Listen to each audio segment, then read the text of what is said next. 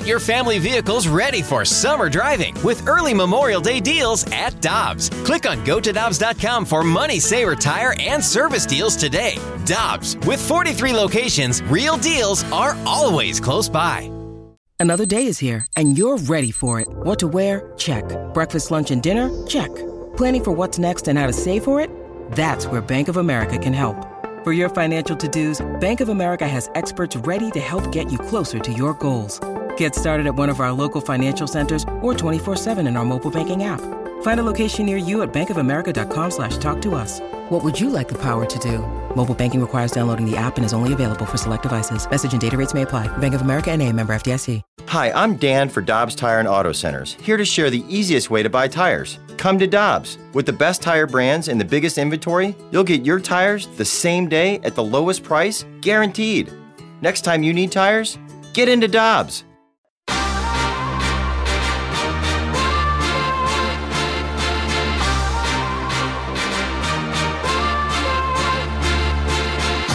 Alongside Alex Ferrario and Tanner Hendrickson, I'm Brandon Kiley. Coming up in about 10 minutes or so, we'll get some questions and answers, including the Cardinals Hall of Fame ballot was just released. So we'll get into what our picks would be for this year's Cardinals Hall of Fame. But right now, we're going out to the Brown and Crouppen Celebrity Line to be joined by former assistant NHL general manager, current NHL analyst over at the Daily Faceoff. He's Chris Gear joining us via the Brown and Crouppen Celebrity Line. Chris, we appreciate the time, man. Thanks so much for doing this today. How are you doing, my friend? Hi, guys. I'm doing great. Thanks for having me on the show. Absolutely. We're thrilled to have you. So, the biggest reason we wanted to have you on is because you wrote a piece last week on what it's going to take for teams to be able to make the money work as we get closer to the trade deadline. And the Blues are one of those teams that would need other teams to take on money because right now they're uh, dollar in, dollar out. They're right up at or near the cap. So, for our listeners that are listening right now that are saying to themselves, how in the world are the Blues going to be able to afford anybody at the trade deadline, much less a guy like Giordano who's making a significant sum? Uh, are there teams that are going to be able to do this? Do you think that it's something that can get done as we get closer to the deadline? Well, it certainly won't be easy, but the Blues are not alone. There's a lot of teams that are buyers that are right up against the cap or already using their LTIR cushion. Uh, I don't think Scandella, his injury is severe enough to be LTIR, so they're not going to uh, gain any any room that way.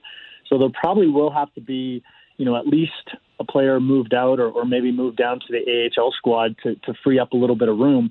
But the point I made on the Daily Faceoff article is that you know, there's always been salary retention. So you mentioned Giordano. So, you know, Seattle can retain up to 50% of his contract, but that still brings it down to, you know, three and a half million or more uh, to make that work. So uh, you need a third party broker to come into the equation.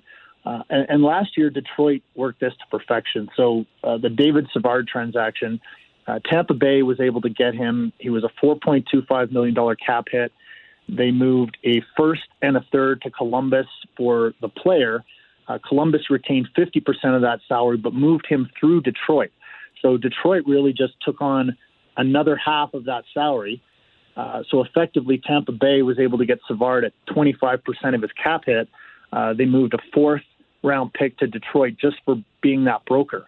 Uh, so the point I made was that I think with so many teams in cap trouble, uh, the existence of these brokers might this year be be more prevalent than ever, where you just decide, okay, we're gonna we're gonna take on the cap. Uh, there's probably 10, 12 teams in the league that that have some cap space that could take on the obligation of just passing through a player so that a, a buyer that needs the space uh, can can afford a player. So, you know, in the case of Giordano, uh, if, if you can get Seattle to keep 50 and somebody else to keep 50% of that balance, uh, you know, he becomes a, a $1.68 million cap hit. Uh, somebody like Chiarot, who I think is probably the, the tr- top trade target on defense right now, uh, you know, 25% of his cap hit is 875K. So that's doable if you can find that, that middleman to help. So, Chris, this is interesting because, you know, Mark Giordano's been the one that we've talked a lot about here in St. Louis. And with the cap hit that you broke down so well, you know, your teammate Frank Seravalli on Daily Faceoff had a piece out earlier today talking about what it would cost to acquire a Giordano. And he said it's probably beyond the first round pick territory, probably around a second round pick.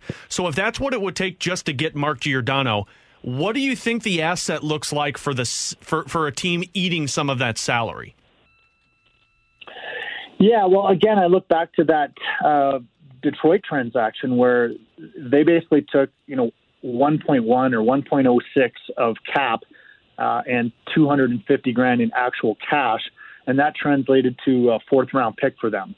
So, and, and then I, the other point I made in the article was a couple of years ago there was uh, Carolina uh, got a first round pick for taking Patrick Marleau off Toronto's hands and then just buying him out. So if you look at you know six and a quarter being the cost of just eating um, or, or a first round pick for six and a quarter's worth of cap and about a million dollars of cap for a fourth round, then you can start to say, okay, if somebody takes two and a half million, maybe that's a third, and if it's three and a half to four million, maybe it's a second. So I, I think you can you can draw some some analysis there and and kind of figure out what what the market is for being that kind of broker. It's, it's not an exact science by any stretch, but I think that's how teams will look to to calculate what that might be worth to them. All right, Chris, I'm going to try to veer into waters that I'm not sure I'm prepared to do, but the Blues, according to Cap Friendly, have about $175,000 in cap space currently. You mentioned with Ben Chiarot, if other teams were able to take on his money, he'd be down to like $700,000,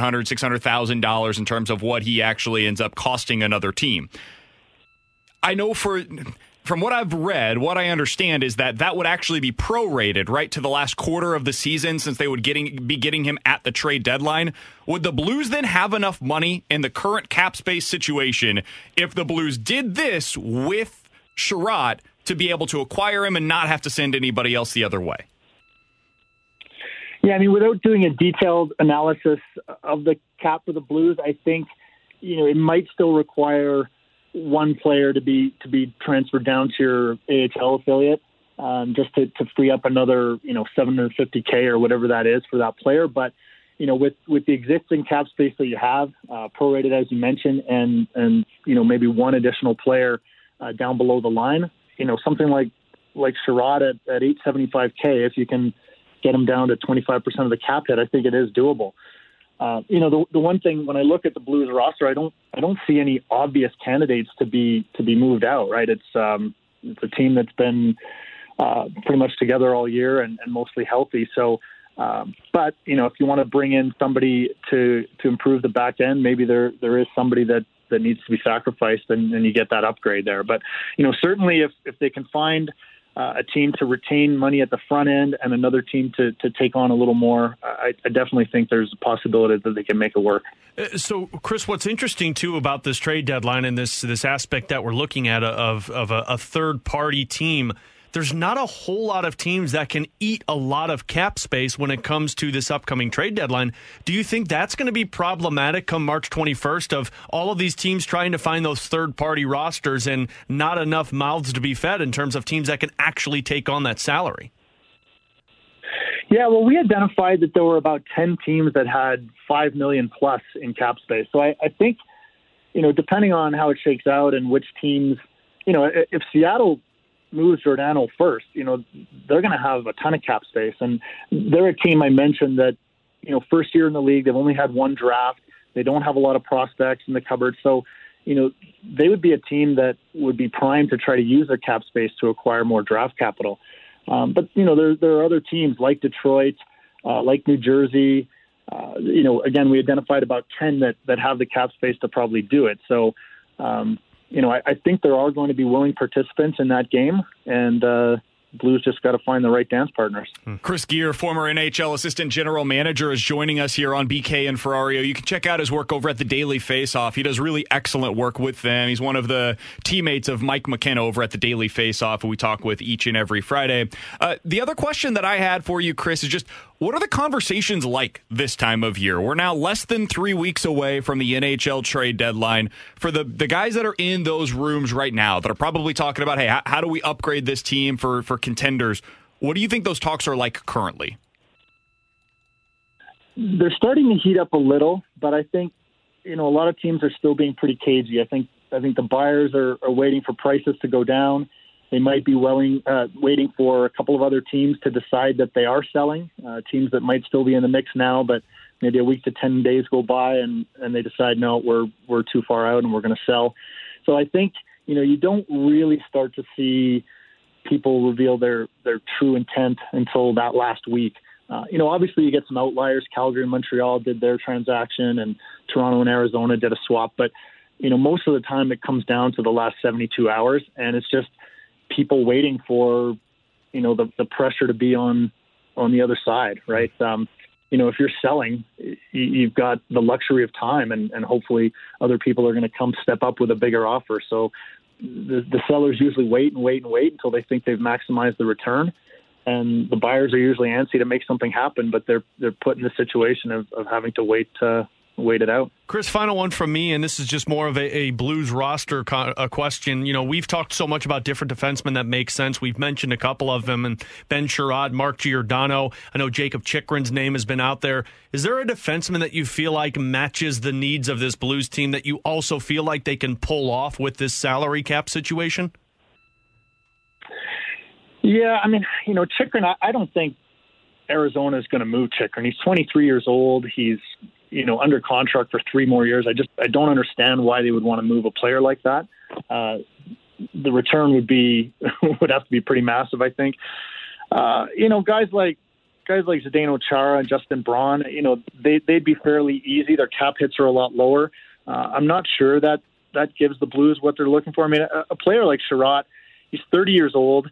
Uh, you know, he's 6'3", 230, kind of reminiscent of the the, the Blues uh, Cup days when they had Edmundson and Gunnarsson and those big bodies patrolling the blue line. So, you know, he if they could make that work, I think he would be a great fit in St. Louis.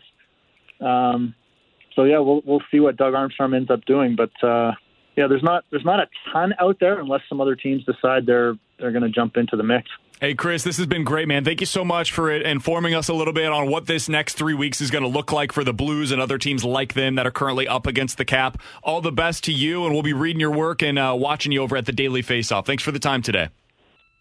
Awesome, guys. I appreciate it. Absolutely. That's Chris Gear, former NHL assistant general manager, joining us here on 101 ESPN.